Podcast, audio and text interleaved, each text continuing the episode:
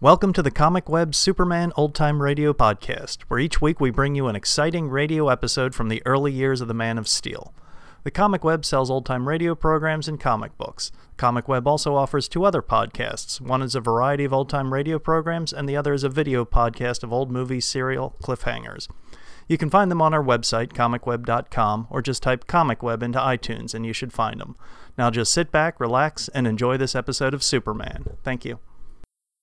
Kellogg's Pep, the super delicious cereal, presents The Adventures of Superman. Faster than a speeding bullet. More powerful than a locomotive. Able to leap tall buildings at a single bound. Look, up in the sky. It's a bird. It's a plane. It's Superman. helpless in the presence of Henry Miller, in whose veins flows the deadly kryptonite which enables him to generate atomic power, Clark Kent, whom Miller knows to be Superman, was being slowly starved to death in a secret cellar.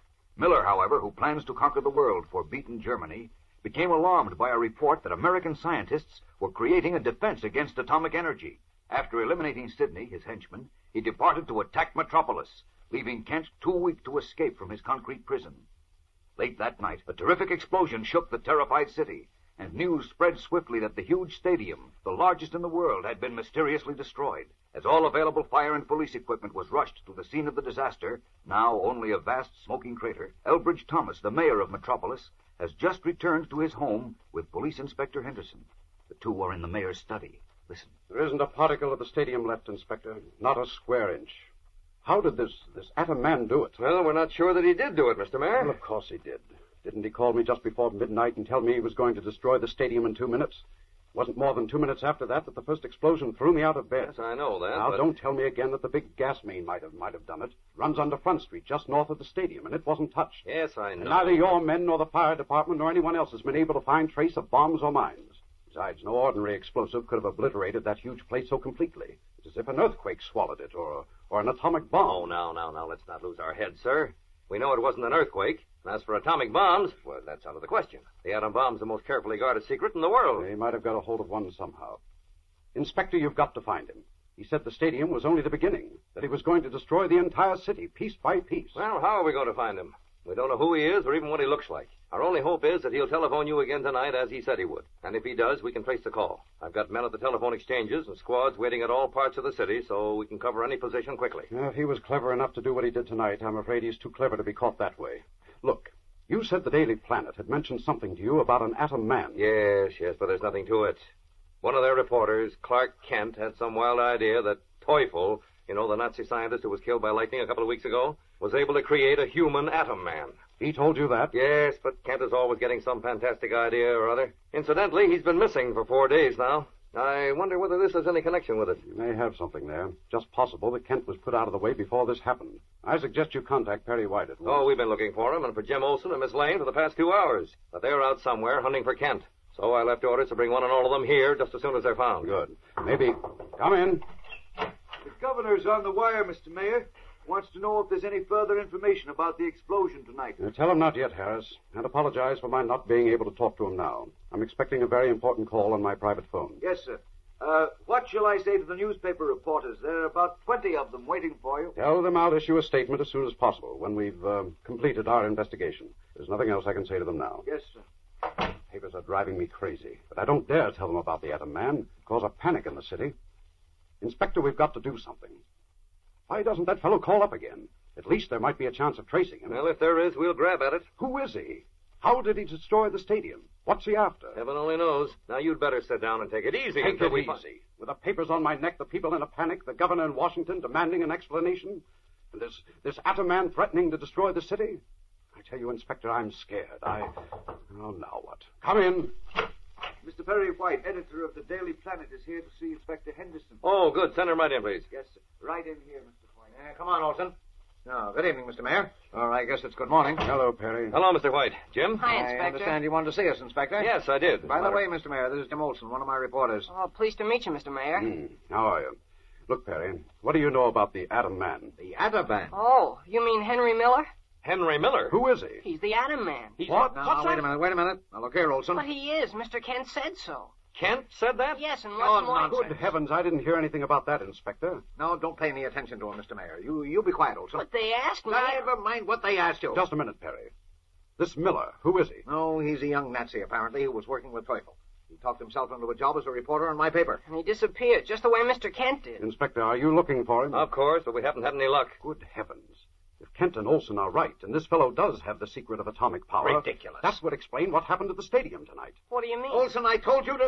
uh, Hold on. What'd you say about the stadium, Mr. Mayor? Well, I, I received a phone call that. No, no, I can't tell you about Now, wait a minute. I think you should. Mr. White and Jim know Miller. And if he is the one who calls himself the Atom Man, and if he phones again, they'll be able to identify his voice. I don't get it. You're right, Inspector. Perry, I want your word of honor that what I tell you now won't be repeated or printed until I give my permission. That goes for you too, young man. Huh?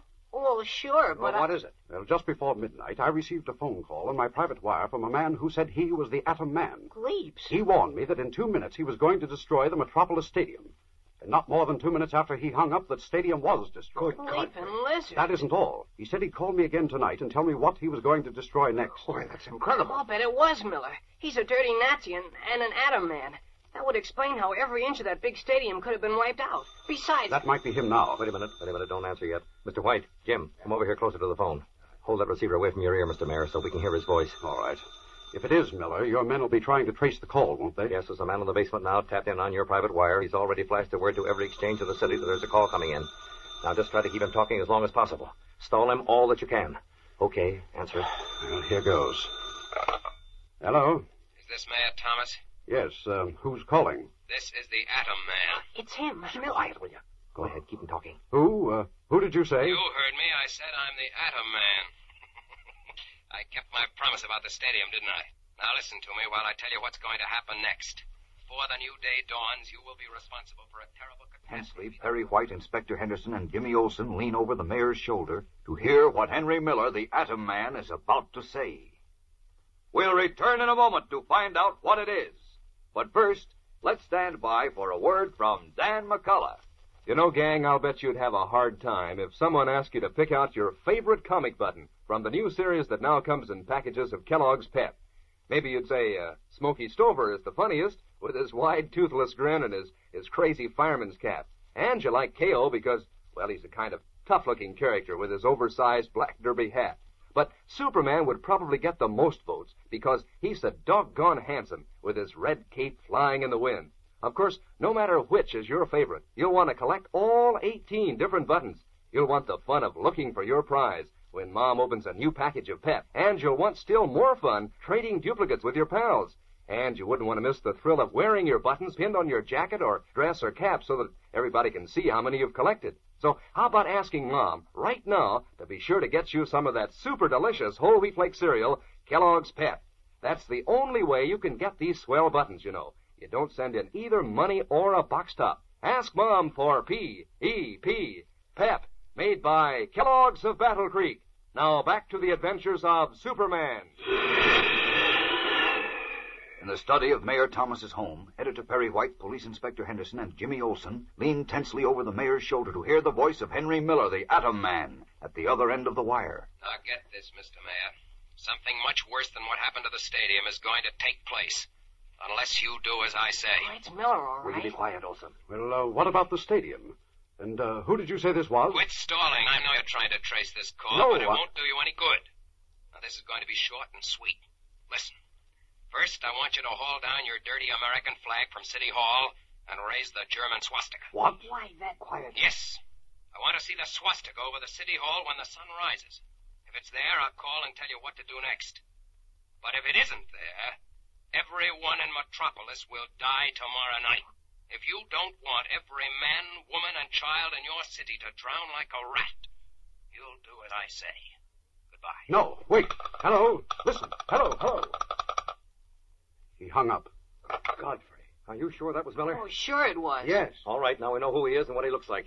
Now, if the call was traced, well, that must be headquarters. Let me take it, please. Inspector Henderson speaking. Now, this is Healy, Inspector. Yes, Healy, did you trace that call? Yes, sir. It came from a pay booth in Central Station. Oh, there'll be a mob there even at this time of night. But hold everyone, Healy. Don't let a soul out of that station until I get there. Hurry. Okay. Come on, Mr. White. You too, Jim. Wait, Inspector. What are you Time going to go do? out now? Miller called from the central station. We've got to get him. I'll let you know what happens. Come on, Mr. White, Jim. Let's go. Followed by Perry White and Jimmy Olsen, Inspector Henderson rushes from the mayor's house. None of them aware that the Atom Man has changed his appearance since he left the Daily Planet. Only Clark Kent knows that, but Kent at this moment is 55 miles away, a prisoner with two dead men, Sidney and his servant Gito, in the secret concrete cellar under the garage of Sidney's country house. Weakened by Miller's atomic power and starvation, Kent still feebly throws himself against the thick walls in a hopeless attempt to break through.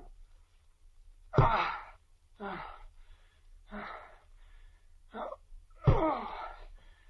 oh, I can't go on much longer. I'm too weak. Oh. Unless somebody comes soon, I'll be finished.